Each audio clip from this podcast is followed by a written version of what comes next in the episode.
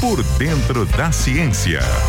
Olha só, hoje o nosso professor Adilson de Oliveira, que é titular do Departamento de Física da UFSCar, vai falar sobre pipoca. O que será que tem de ciência na pipoca? Vamos descobrir. Boa noite para você. Boa noite, amigos da CBN. Vou comentar hoje com vocês sobre um dos alimentos que é preferido por muitas pessoas. Todos nós gostamos de pipocas. Afinal de contas, pipocas, sejam elas salgadas ou doces, as pipocas que a gente estoura no micro-ondas ou mesmo no fogão, sempre nos trazem muito prazer, porque é um alimento muito nutritivo e com muitas propriedades interessantes. E por isso, as pipocas são consumidas no mundo todo. Mas o que eu vou falar aqui com vocês é sobre como a pipoca se forma, né, como estoura o milho de pipoca e diferentes maneiras que estão se desenvolvendo agora para você poder fazer uma pipoca diferente. Bem, a pipoca, quando ela explode, formando aquela flor, ela faz uma ruptura né, do grão. E isso acontece quando a pipoca atinge uma temperatura interna de mais ou menos 177 graus Celsius, ou seja, uma temperatura muito alta.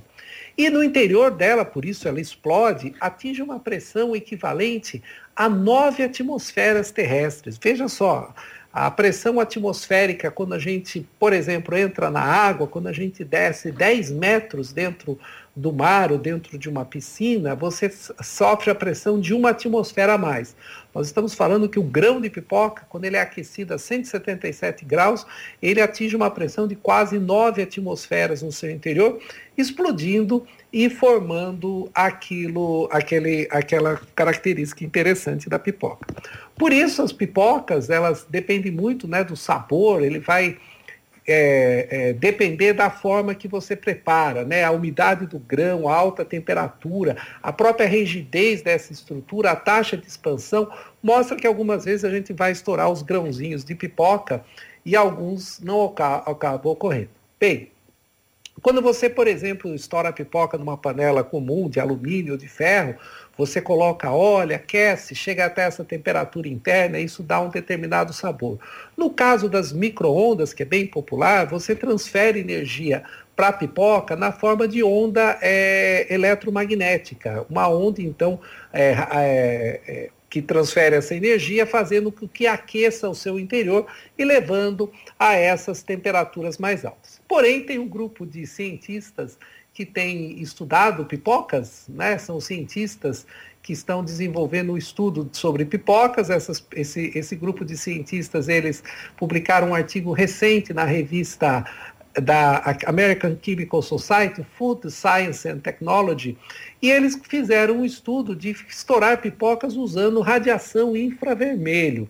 Eles utilizaram lâmpadas infravermelho com, com diferentes potências, variando de 600 até 800 watts, ou seja, usando uma lâmpada que só emite nessa faixa de comprimento de onda, né, do infravermelho, nessa, nessa com potência 700, 800 watts. Só para a gente comparar aquelas lâmpadas que a gente é, costuma comprar para utilizarmos, elas têm alguns watts. As lâmpadas de LED, por exemplo, trabalham com 10, 20 watts. Então, são lâmpadas especiais. E o que, que tem de interessante nesse processo? Foi verificado que quando as pipocas são produzidas por usando essa técnica, além de você criar um diminuir o impacto ambiental, pois você gera menos resíduo, você consegue fazer essa pipoca num intervalo de tempo muito mais curto. Então, trabalhando com essas potências, você acaba é, conseguindo obter a pipoca mais rapidamente, consumindo menos energia.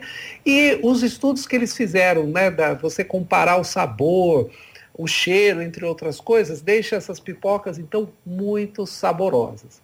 Então, de fato, você pode ter tecnologias interessantes. No caso da radiação infravermelha, ela está sendo é uma transmissão de calor muito rápida na pipoca, feita por esse tipo de energia, né, com essa radiação, com essa energia, gerando então pipocas diferentes. Então, talvez em breve a gente possa ter fornos de, micro, de, de radiação infravermelha para fazer pipocas e outros grãos, né? Que eles também testaram isso com arroz e entre outras coisas aí.